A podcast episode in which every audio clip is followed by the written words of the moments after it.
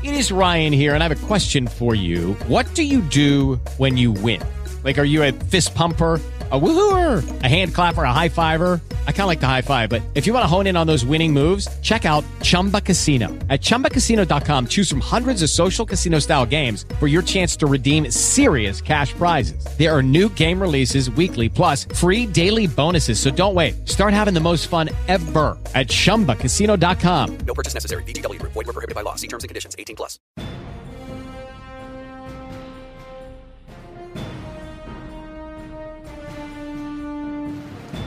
Good morning. Welcome to News Radio 1510 WLAC, the conservative law and politics show, where every week we discuss legal and political issues from a conservative perspective. I'm your host, Lee Dreyer, and this morning we'll be discussing the attempted conquest of the West by radical Islam. And when I say the West, I'm of course including the United States of America. And back with us this morning to discuss this critical issue is our frequent guest, Mr. Selwyn Duke. As I've mentioned numerous times, Selwyn is a journalist and political commentator and to be exposed to his cutting edge conservative ideas, you only need Google his name, Selwyn Duke, of course, and you will be blessed with a treasure trove of very valuable conservative insights. In any event, Selwyn, a very good morning to you. Welcome back, sir. Thank you, Lee, and good morning to you. Selwyn, uh, before we get started, I, I want to make clear that I have absolutely no wish to attack Muslims or their faith, but what I would like to discuss this morning is the political ideology that seems to advocate the overthrow of Western democracies, including the one that exists right here in the United States of America. So let's start off with I th- what I think Western governments are ignoring. Um, there's a lot of talk uh, among Middle Eastern media outlets about the colonization of the West by Islam. Could you tell us about that, please? Yeah, well, Lee, as we all know, during recent years we've seen these mass migrations of Muslims from the Middle East into the West. And we understand that Arab media actually talk about this, and one of the things they're very happy about is that they're saying this is great. At the same time, now we can conquer the West for Islam. So, as one of our sources tells us, it's not even a secret. And, you know, I'm just throwing this out there now, Lee, but this occurs to me that maybe this is one reason why these rich Arab nations, such as Kuwait and Saudi Arabia, Oman, so on and so forth, don't actually take in these migrants who are their co religionists. Maybe it's because they'd much rather see them in the West. But we see this mentality reflected in so many ways. For instance, there was this Muslim migrant, this story was in the media a couple of years ago, who said that this was his goal in coming to the West. He said, quote, I swear by Allah, I only came here for this one goal, unquote. And we're not saying that all the Muslims who are migrating to the West have this mentality, mind you. But the point is, is that it does exist. Where does it come from? Well, we understand that the Quran actually says, quote, and whoever emigrates for the cause of Allah will find on the earth many locations and abundance. And we also see this in recent calls by certain Muslim leaders. For instance, in 2015, there was an imam named Sheikh Mohammed Ayed. He told Muslim migrants to, quote, breed children with Europeans to conquer their countries, and he vowed, we will trample them underfoot, Allah willing. And more recently, we've seen a similar call from the leader of Turkey, Erdogan. He was telling Muslims in Europe, have five children each. That was his call. Hmm.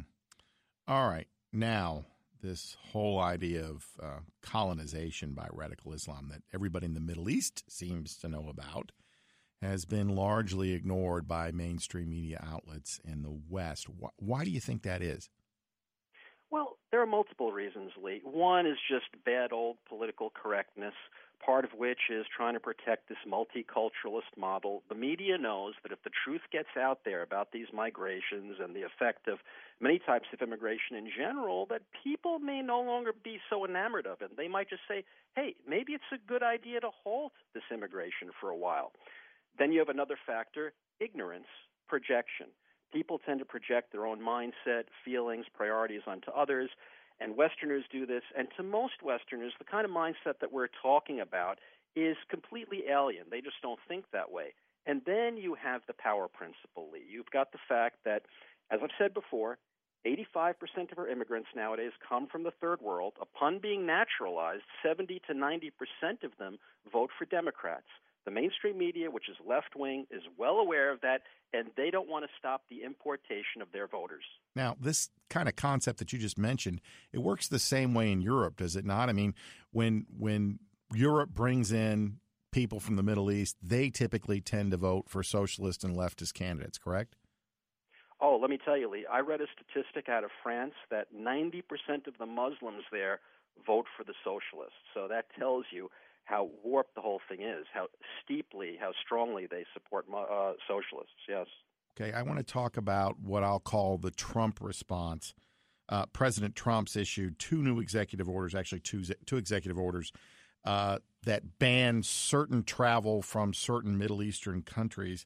Uh, one was declared unconstitutional by the Ninth Circuit Court of Appeals, and the other is now working its way through the federal court system.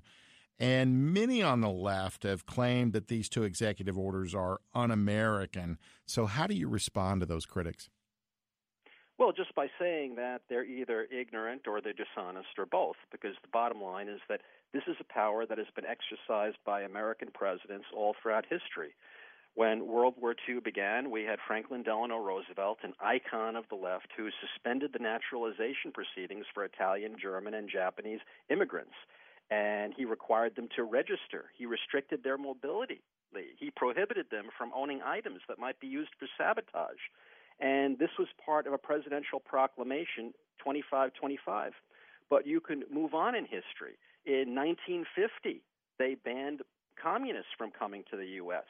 In 1952, there was a law that states, this has been cited a lot in the media recently, that the president has the power to suspend the immigration of any immigrants or class of immigrants if he deems that it's necessary for the national security of the nation. In 1980, Jimmy Carter banned Iranians from coming here. In 1987, people who were HIV positive, who had AIDS, were banned from coming here. And in 2011, Barack Obama suspended the Iraqi refugee program. So this is a power that presidents have the courts that have said otherwise in the case of Trump are only doing it for ideological reasons. They're imposing their own biases from the bench, and it is nothing less than a judicial coup. Mm. Okay, now wait a second, Selwyn. The all wise and all knowing New York Times claims that these latest executive orders will, quote, cause immediate collateral damage imposed on people who, by all accounts, had no sinister intent in coming to the United States. Selwyn, how do you argue with the high and mighty New York Times? Yeah, well, I think that there's no way you can remain sane and not argue with the New York Slimes. But anyway, the point is, we've heard this That's argument funny. a lot recently. Yeah. Go ahead. Did I mispronounce it? Did I call them by the? Yeah, maybe. What do you think? I think it was a slip of the tongue. Yeah, Freudian slip. Go Absolutely. ahead. but we hear this a lot lately. Well, it's going to cause damage. It's going to cause harm. You point to me one policy that could possibly be adopted by a president, by a politician, that would not harm someone, that would not harm some innocent people. There is no such policy. Look, let's say that the government comes to suspect that foreign beef might be contaminated, just might be. So it suspends the importation of foreign beef. Well, that's going to hurt U.S. businesses. Which they did, by the way. Yeah, that's why it occurred to me. That's going to hurt U.S. businesses that use beef in their product. So again, there's no such policy as one that doesn't hurt anyone. Hmm. Okay. All right, Selwyn. What about our humanitarian obligation to the people of Syria who who may have lost their homes or their loved ones to the war there? Right. Well, first we have to ask what is our humanitarian obligation to American citizens who we might be endangering, but we have to Oh, remember, come come now. You're not saying put America first, are you? Yeah, oh, look at that. Now, terrible. I wouldn't want to do that. That's not politically correct, Selwyn. Yeah, no, it's not. You know how politically correct I am. Yeah, me too. But the bottom line is if people truly are in danger of being exterminated, we should try to help them. But we have to understand what the spirit of a refugee program is. You grant people safe haven as close to their native countries as possible. That's the way it's supposed to be done. These people, in many, many cases, are safe in camps, refugee camps, in Turkey, in Jordan, places like that. They could be given safe haven, by the way, by those rich Arab countries I mentioned earlier Saudi Arabia, Oman. The idea that we're going to ship them thousands of miles into Europe, into the heart of Christendom, is absolutely insane. There's no reason for it whatsoever unless behind it are some malevolent intentions like some kind of demographic conquest, like left wing politicians importing voters. Mm, okay. Well, I think on that note, Selwyn, we're going to have to go to break. But when we come back, we're going to talk a little bit more about what Muslims are actually saying about the planned conquest of the West. Ladies and gentlemen, this is Lee Dreyer, and you've been listening to the Conservative Law and Politics Show on News Radio 1510 WLAC. Welcome back to the Conservative Law and Politics Show on News Radio 1510 WLAC. I'm your host, Lee Dreyer, and this morning we're talking about the planned conquest of the West by radical Islam. But before we get back to our guests, ladies and gentlemen, I'd like to mention that this show is the exclusive production of the Conservative Law and Politics Media Group, who is solely responsible for its content. The assertions and opinions expressed in the show are those of the participants and not those of WLAC or iHeartMedia. And speaking of the show, for those of you who have questions about the program, you want to suggest show topics, or you're having a legal problem and you need some free, once again, free legal advice, or perhaps you'd like to advertise in the show, please go to my website, www.leedryerlaw.com, hit the contact us button, and send us an email.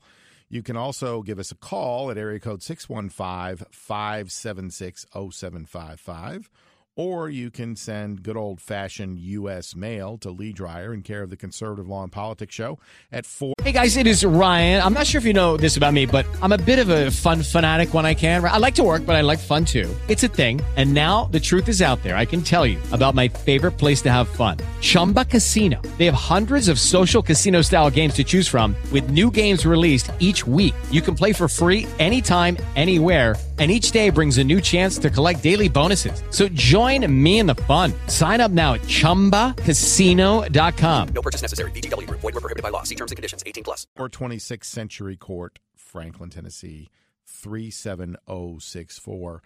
Either way, rest assured, if you contact me, I will respond. Selwyn, we are back. Now, what frankly amazes me about the situation is that Muslim voices are actually telling us to beware of so called refugees from the Middle East. And I want to talk about a few of those voices. So, first of all, tell us who Elias Bou Saab is.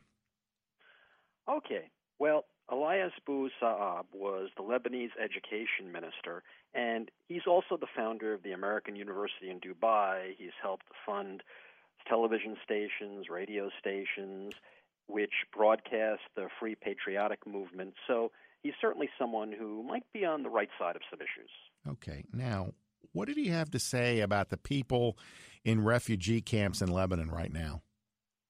Okay. Well, again, this man was an official in Lebanon, and he warned in 2015 that 20,000 jihadis, 20,000, likely lurk in his country's refugee camps. And furthermore, Lee, he said that there was a covert jihadi operation to get across the Mediterranean and into Europe.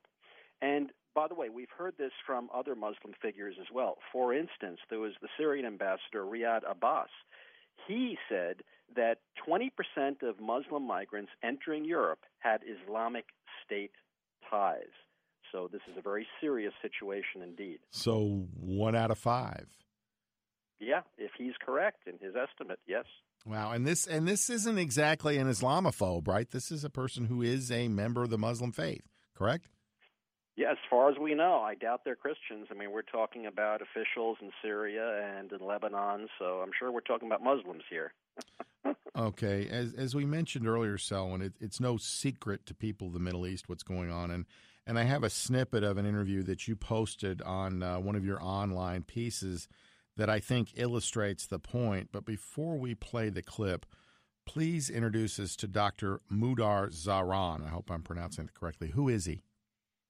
Well, Dr. Mudar Zahran, but you don't have to say it like that, is a very interesting fellow. He's a Jordanian Palestinian academic, and he's also a leader of the Jordanian Opposition Coalition. He's currently living in the United Kingdom. He sought political asylum there, so he's a real refugee. And also, we have to remember, he describes himself as an Orthodox Muslim. Okay, Nonetheless, he says there's a genuine problem with Muslims in Europe, quote unquote, that's a direct quotation, And he calls the current wave of migrants entering the continent, quote, the soft Islamic conquest of the West. Now, I believe I actually got this clip from one of your uh, from one of your articles. I stole it. So, what was the name? What was the title of the article that you posted this in? I want I want people to be able to go to it. Oh, let's see. Well, you're putting me on the spot here. It's something to the effect of Muslim migrant warns of the soft Islamic conquest of the West. Now, put in Selwyn Duke and read all of his articles, and you, are bound to bound to come across that one. You'll That's what come I say. across it for sure. Just read every single one. there are only a few thousand, so it shouldn't actually, take more than a few years. Actually, I don't think I've read every single one, even every single one you've written since I've known you. Uh, I've read a lot, but not every single one. Anyway, I'm hurt, Lee. I'm hurt now. I know you're hurt. I'm sorry. You'll get over it. Anyway, RJ, if you could play the clip for us, please, ladies and gentlemen, my producer, Mr. RJ Hunter. I am a Muslim in Europe. You know, I am no no one can call me a racist, no one can call me an Islamophobe. I am a practicing Muslim in Europe.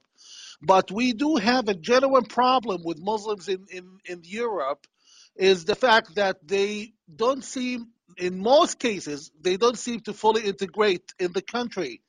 Not to mention the cases where there are people who actually want to turn Europe into a Muslim state in 30 or 40 or 50 years through producing children and depending on welfare through the children. In short, I think there is a very major problem to Europe's identity. I'm not talking about religion. You know, you can be a good European citizen and you can have any religion. For example, the Jews in this continent, the Jews, they have a different religion than the rest of the continent but they are, you know, they're not forcing their their culture and religion on anyone else. What we see with many Muslims in Europe are people marching in London, Berlin, and elsewhere demanding Sharia law. Um, I think we're looking at major, major problem. I think if this is also, eh, eh, you know, expanded to the United States, accepting refugees, I think this is the soft uh, Islamic conquest of the West basically basically what we what what the Islamic uh, and again I'm an Orthodox Muslim. What the Islamic dreams of fascism of some some Islamofascists, you know, what we couldn't do in the, in the last say 20 years, now the West is doing it for us for free and even paying for it. Hmm. All right. Now, Dr. Savran describes this uh, mass migration as the soft Islamic conquest of the West. Uh, Selwyn, what do you have to say about that? Yeah, well, it's very interesting. What we always have to remember, Lee, is that anytime we're talking about immigration, it's always the same question. Immigration is always the question of what kind of a nation do you want to be? Because immigration is going to affect you one way or the other. For instance, let's analogize it. If you replaced Southerners with Northerners, which does happen in certain cases with Northerners moving into North Carolina and whatnot, well, what's going to happen? You're no longer going to have Southern style state governments. You're going to have Northern style state governments. Ooh, ow, ouch! Don't say that. Oh, you're going to have someone like our Governor Cuomo telling you that. Oh no no no no! So, Selwyn, don't please don't say that. You're going to make me suicidal. Don't do it. I know you're going to need to save space, hmm. but you're going to have someone like Governor Cuomo telling you that if you're a traditional conservative, you have no place in the state. Now, obviously this is this phenomenon is not just confined to northerners. If you replaced americans with mexicans you wouldn't have western civilization anymore. You'd have mexico norte. If you replaced americans with iranians by the way ladies and gentlemen forgive me for interrupting but norte is north in spanish. Go ahead. Okay a little spanish lingo there. Mm-hmm. if you replaced americans with iranians you'd no longer have western civilization. You'd have iran west. Now again as immigration changes your society, you might say it's a good thing. You might say it's a bad thing. If you're a liberal, you're going to say you're strengthened by diversity. If you're not a liberal, you might say, well, unity might be a better thing. United we stand, divided we fall. But the bottom line is is that immigration, especially if it's massive immigration, will change you, and that's something you have to understand. So you have to understand the kind of people you're letting in your country and what effect they're going to have. And once again, most of our new immigrants for decades now have been voting Democrat for liberal Democrats upon being naturalized. Now, Selwyn, the other thing he said that I thought was striking in that interview was that uh, basically we're paying for this conquest. Is this kind of like giving guns and bullets to our enemies? Yeah, well, you could say that. It's guns or butter, I guess, and we're giving butter. I mean, we've got this, these generous welfare states in Germany, for instance, in Sweden. To an I don't extent, know. It's pretty you know. generous here, I think. Yeah, yeah, but I mean, in Sweden and Germany, it's just over the top. And as you know, illegal aliens in certain cases even have been able to avail themselves of benefits, government benefits. So that's what Zahran was referring to. He was saying, well, you have these people coming in and you're giving them apartments in certain cases and other benefits, and they don't necessarily want to become good citizens of your nation, good Germans, good Swedes, good Americans. It's simply like if you put out food for a cat, that cat's going to keep on coming back. You know, you're luring these people with goodies. That's what you're doing. Now, I, I, obviously, we can't play the whole 14 minute interview from Dr. Sauron, but I encourage everyone to find it online. Uh, now, he kind of indicated later on in the interview that the Islamic conquest or the intended Islamic conquest of the West was an open secret in the Middle East. And we touched on this earlier. Do you agree with that? Yeah, yeah, I think it is. I mean, that's what he was saying. He was saying, look, if you read Arab newspapers and magazines, they're saying, hey, this is great. We can conquer the West as well. And remember, Zahran obviously reads and speaks Arabic, so he's a first-hand source here. Yeah, absolutely, I agree with that. All right, now when people like Dr. Safran, and again, I hope I'm pronouncing that correct, say soft conquest, I think they mean to say largely nonviolent conquest. Yet I believe Fox News reported some time ago that there are over 30 Islamic terrorist training camps right here in the United States. Now, assuming that report was accurate, how does that bode for the whole idea that the attempted Islamic conquest of the West will be nonviolent? Yeah, well, there really are two aspects to this, Lee. You've got one, just the migrations, which can cause demographic change, and that is something in Islam we understand that's called the hijra, the migration. And then, of course, within that context, you've got the fact that some violent people or people who will become violent are getting in. Most Muslims, of course, are not going to commit these violent acts, but you don't need a very high percentage who are willing to do so to cause a lot of problems. And then you have a higher percentage of Muslims who will aid and abet them because that's just human nature. I mean, the bottom line is that you're, again, letting people in who don't necessarily want to assimilate into your nation. They're bringing their culture, their ideas with them. They're setting up shop now in their new land, and that can be a real problem. And yes, it's also a strength in numbers game. Initially, of course, you may just have a little violence. Over time, though, as the numbers grow of the kind of people we're talking about who don't want to assimilate, who are interested in Islamic conquest, as their numbers grow, you will see more and more violence as they become more and more powerful. Okay. Well, I think on that note, we're going to have to go to break. But, ladies and gentlemen, when we come back, we're going to talk about. Judy was boring. Hello. Then Judy discovered ChumbaCasino.com. It's my little escape. Now Judy's the life of the party. Oh, baby, Mama's bringing home the bacon. Whoa, take it easy, Judy. The Chumba life is for everybody. So go to ChumbaCasino.com and play over 100 casino style games. Join today and play for free for your chance to redeem some serious prizes. ChumbaCasino.com. No purchase necessary. Void where prohibited by law. 18 plus terms and conditions apply. See website for details. about whether vetting of refugees will actually work. Ladies and gentlemen, this is Lee Dreyer, and you've been listening to the Conservative Law and Politics Show on News Radio 1510 WLAC. Welcome back to the Conservative Law and Politics Show on News Radio 1510 WLAC. I'm your host, Lee Dreyer, and this morning we're talking about the planned conquest of the West by radical Islam. But before we get back to our guest, I'd like to once again mention that this show is the exclusive production of the Conservative Law and Politics Media Group, who is solely responsible for its content. The assertions and opinions expressed in the show are those of the participants and not those of WLAC or iHeartMedia. So, Selwyn, we're back. I think um, we've talked about vetting before. The Trump administration, I think, has used the words extreme vetting. So, what about vetting these refugees? Isn't there some uh, practical method that we can use to, to vet refugees from war torn countries like Syria? Well, there isn't, Lee, because the problem with countries such as Syria, the Sudan, for instance, Afghanistan, is that they do not have comprehensive Western style databases that contain information on the citizenry. So you can't rely on what these databases might say. They may not have information at all on a given citizen. So you cannot obtain the information necessary to do the vetting in the first place. And this is something that is not pointed out by the media. It wasn't pointed out all those years when the Barack Obama administration was talking about, oh, these people are vetted thoroughly. No, that was a bold faced lie. There was simply oh, no, oh, no, no, way no, no, no. Now you can't mean it. The Obama administration saying something that wasn't untrue? No, no, no. No, so, I know it's hard to believe. Please, please don't tell me. Say it ain't I'm so. not trying to impugn the man's character. I'm only saying that he Maybe only lied be. when his No, lips were moving, not all the time. Mm, okay. So, really, no way to work? Yeah, well, I don't see how because again, we're talking about relatively primitive countries where you cannot obtain the information necessary to do the vetting.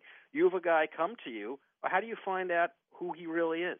You have no way of knowing. You can't go to a governmental database and find out. It's not like the United States and this is another situation where we have to be careful not to project our own ideas and expectations for norms onto other nations. Yeah, in the United States, we take these things for granted, but in other nations, no. These things are not norms at all. Well, and the other thing that concerns me about this, and I think you've talked about it in some of your works, uh, you can go in a lot of third world countries, probably Syria is one of them. You can go to a government agency and pay for a document to say you're whoever you say you want to be, right? Right, right. Well, absolutely. And there was a fellow who pointed that out who was a Syrian community leader in New York City. His name is Arafat Ralph Sukar. He pointed out, he said, Are you crazy? He said, Listen, you can go to a government official in Syria, you give him money, and then you get official government documents stating you're whoever you want to be. If you want, they can say that you're Joe Banana. And these are not forged documents, these are official government documents. So if our officials look at them, they all just say, well, yeah, this is who the person is. They have no way of knowing that the whole thing is a con, that the whole thing is a ruse. And again, this is where projection hurts us. We have to remember that the United States, yes, we have some corruption. No country is perfect, but by and large, we're governed by the rule of law still. At least Uh, the little people are. And Mr. Sukar, the gentleman you mentioned a few seconds ago, he is in fact a Muslim, correct? He's a Muslim. He's a Muslim. But he was saying, listen, this is how it works. And again, we have to remember that if you're talking about third world uh, nations, corruption is rife.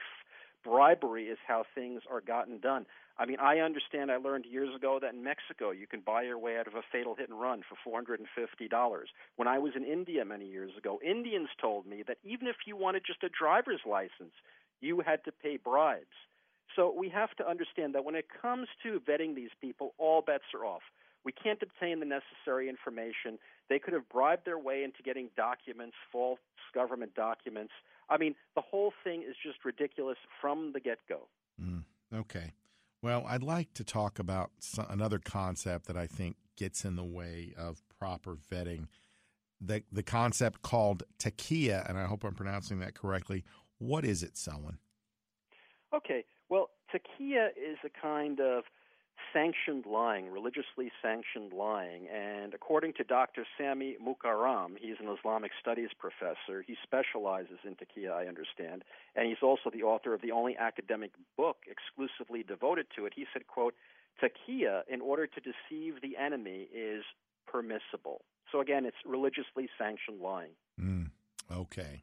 So if if I'm a uh, jihadist and I'm bent on destruction of the West, and I believe that my destruction of the West is religiously sanctioned, and I go tell them a lie. I tell them I'm somebody else. I tell them I'm a Christian. I tell them something. I tell them I want to assimilate. I want to be an American.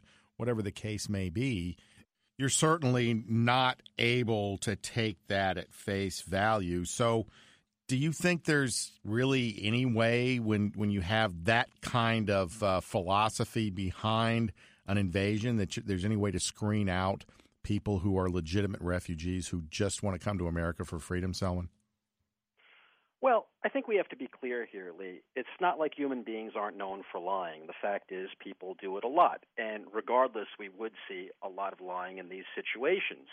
But it's also true that if it's religiously sanctioned, it takes it to another level because in our Christian tradition, we're taught, thou shalt not bear false witness. And we just believe that lying is a bad thing.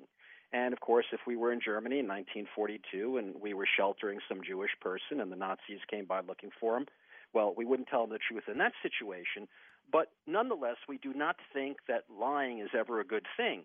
But under Taqiyya, as I understand it, Muslims can be taught that if you lie for the glory of Allah, it is actually a very, very good thing. So, of course, this does make it all the more difficult to vet these people, and I'm sure the Islamic State types would be lying regardless. But now, when they do it, we know that they have a religious sanction as well. Okay.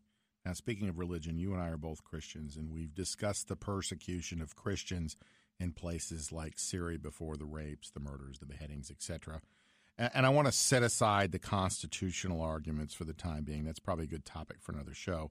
But let me ask you this. In your opinion, is there anything wrong with taking in Christians from the Middle East? I mean, it seems as though they're the ones in most need of refuge, right?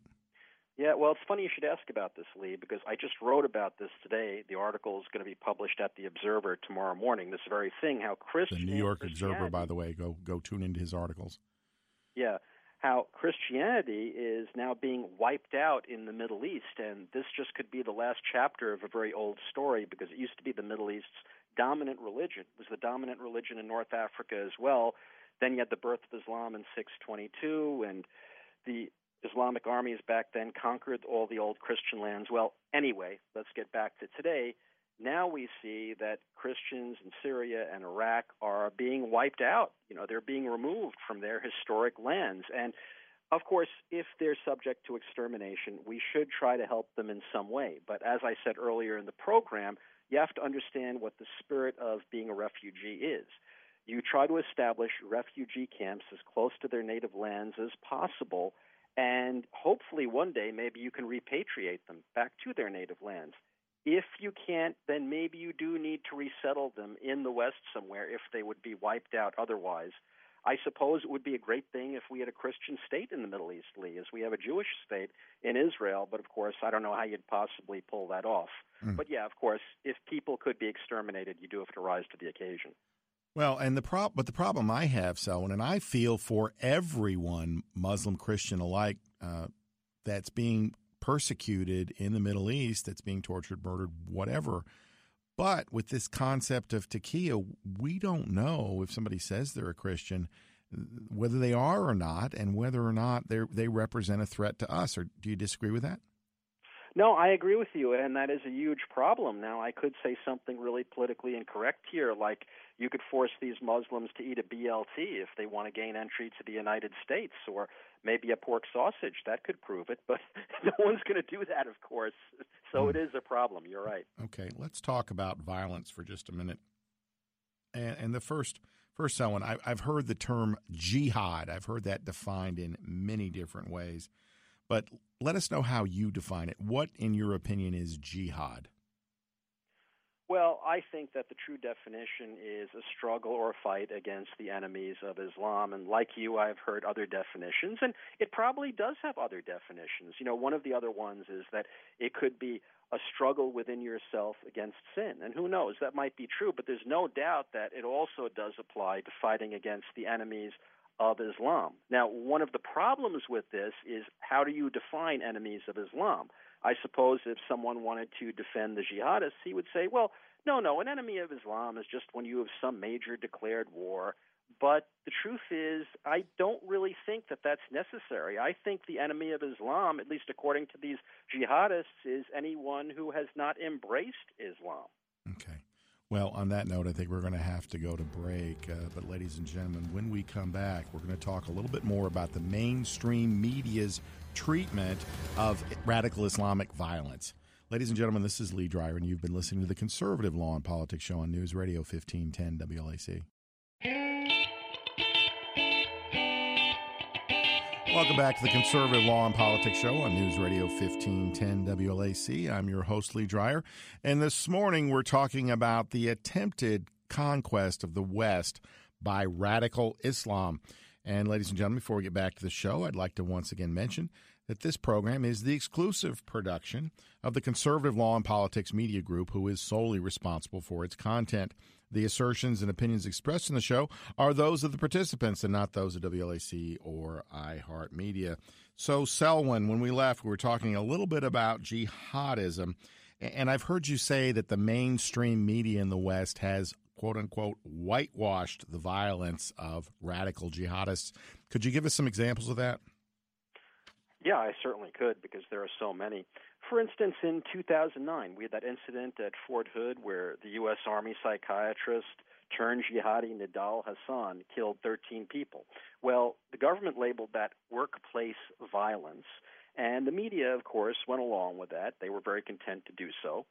Then we had the deadly mass shooting at Fort Lauderdale Airport on January 6th of this year by someone named Esteban Santiago. Now, of course, that doesn't sound like a Muslim name, but we understand that he took on the Muslim name Ashik Hamad and also took some kind of Islamic pledge. But not surprisingly, Lee, the mainstream media was wholly uninterested in examining that aspect of the story. Then you have the 2015 San Bernardino shooting. MSNBC initially tried to pin it on pro lifers, saying, well, there's a pro life institution only blocks away. And then, of course, go to Europe, take France. Every time you have rioting by Muslims there, they never want to actually report that the perpetrators are Muslim. They just call them youths. That's the term that they use. I guess it's like in my cousin Vinny. It just youths, the youths, the three youths, the two youths. Yeah, you know it's funny. I always say, well, if they don't want to impugn Muslims by calling them Muslims, which is what they are. I mean, that's good reportage. You provide people with the facts. Then why are they putting the onus on youths, on young people? Why not just identify them as sentient bipeds, sentient bipeds occupying the planet Earth? Mm, that, that's a term I don't think I've ever heard before. What did you say? Ascension bipeds? Sentient bipeds. A biped is a biped, two feet. two feet. Yeah. oh, okay. Well, that's the first time I've like ever heard that term. See, that's what I like down. about talking to you or reading your stuff. I, I, my vocabulary gets expanded. My goodness, I feel smarter all the time just reading your stuff. Anyway, all right. Well, let's talk about that now. and we talked earlier about how the people in the Muslim community were actually warning us.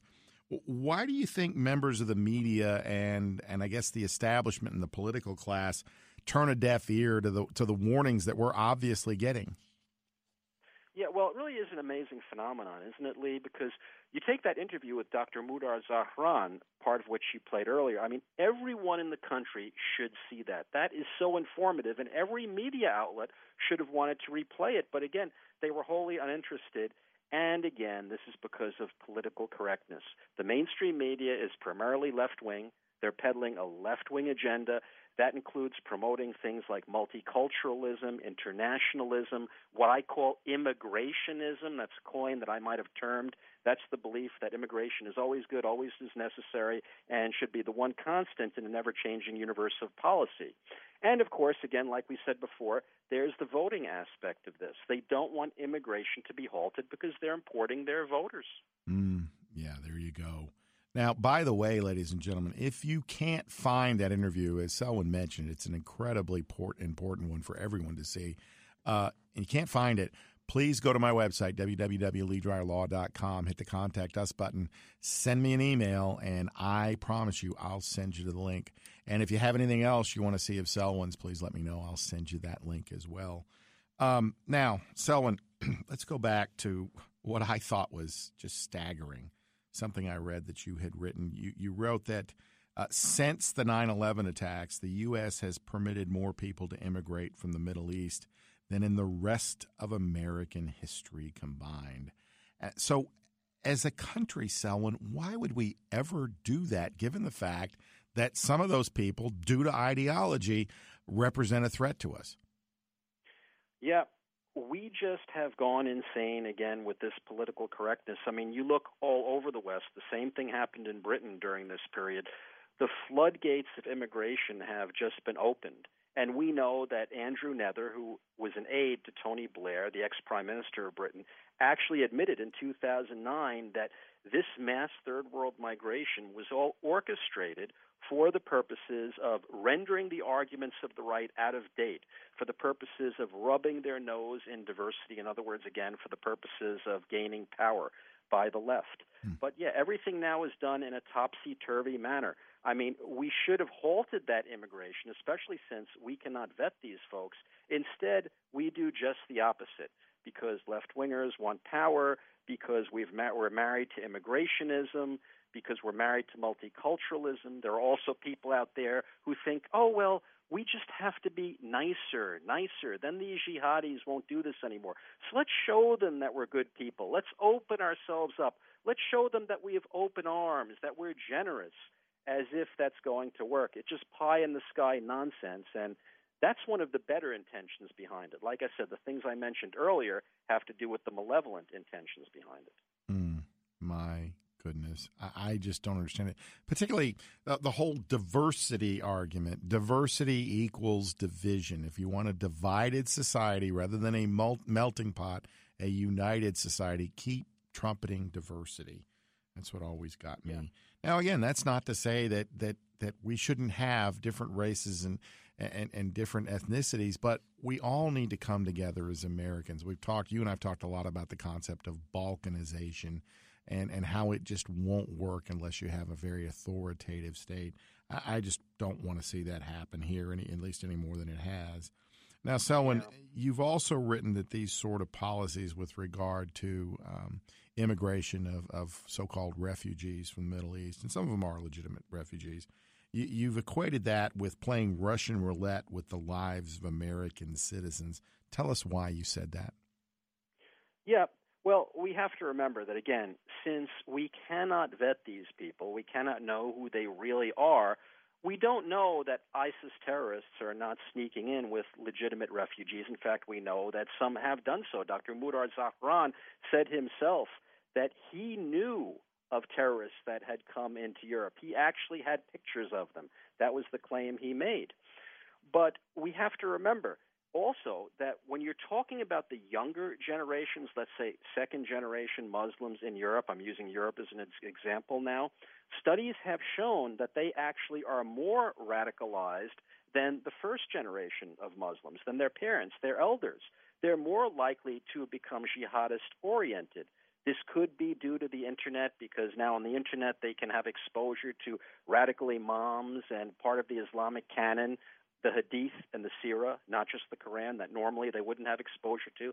But the bottom line is is that that's the reality. Now, what does this mean? What this means is that if we take in one million of these folks over the course of time, and just one tenth of one percent are or will become violent jihadis, that amounts to one thousand more terrorists in our midst. Now, understand in San Bernardino, it only took two terrorists to wreak the carnage there. Just imagine what 1,000 could do. Well, we're almost out of time, but let me take this opportunity to thank this week's guest, journalist and political commentator Selwyn Duke. And lest I forget, he's now a contributing writer for the New York Observer. There are certainly a number of places to find Selwyn's work, but that's a new one that you may want to check out. And speaking of checking things out, my producer, Mr. R.J. Hunter, hosts his very own show, the Surround Sound Podcast and I hope that all of you will check it out on YouTube. Ladies and gentlemen, this is a show that I was um, very reluctant to do. Originally, I thought the issues involved were way too complicated to discuss on a one hour program in any sort of a meaningful way. But the more I looked at it, the simpler the subject became, uh, for me anyway. Now, there are certainly plenty of good Muslims in the world, and the show was not meant to attack their faith. You see, the problem is not a particular religion, the real issue is a political ideology that's bent on the destruction of our way of life. So, to put this in context, let's imagine just for a second that, th- that this were World War II and there were German refugees trying to get into the U.S. Now, sure, some of them, even most of them, might have been legitimately seeking refuge from persecution in a war torn country. But we still wouldn't have let them in. Why? Well, because in spite of the best vetting procedures available, some of them might have been tied to a radical ideology of the day, that being, of course, Nazism. Yes, that's right. Some of those refugees almost certainly would have been Nazis bent on our destruction. Now, I certainly feel for the people in war torn Middle East, but as Selwyn put it, we don't want to play Russian roulette with the safety of our citizens. You see, in the Middle East, it's an open secret that radical Islamists intend to colonize and conquer the West.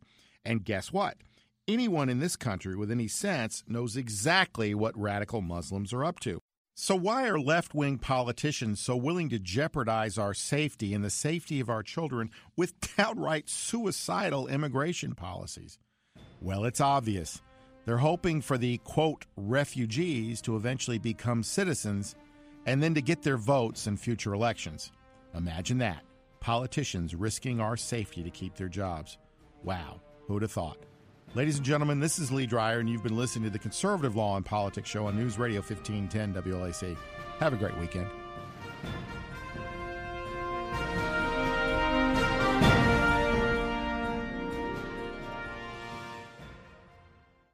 Lucky Land Casino asking people what's the weirdest place you've gotten lucky? Lucky? In line at the deli, I guess? Aha, in my dentist's office. More than once, actually. Do I have to say? Yes, you do. In the car before my kids' PTA meeting. Really? Yes. Excuse me, what's the weirdest place you've gotten lucky? I never win and tell. Well, there you have it. You can get lucky anywhere playing at LuckyLandSlots.com. Play for free right now. Are you feeling lucky? No purchase necessary. Void where prohibited by law. 18 plus. Terms and conditions apply. See website for details.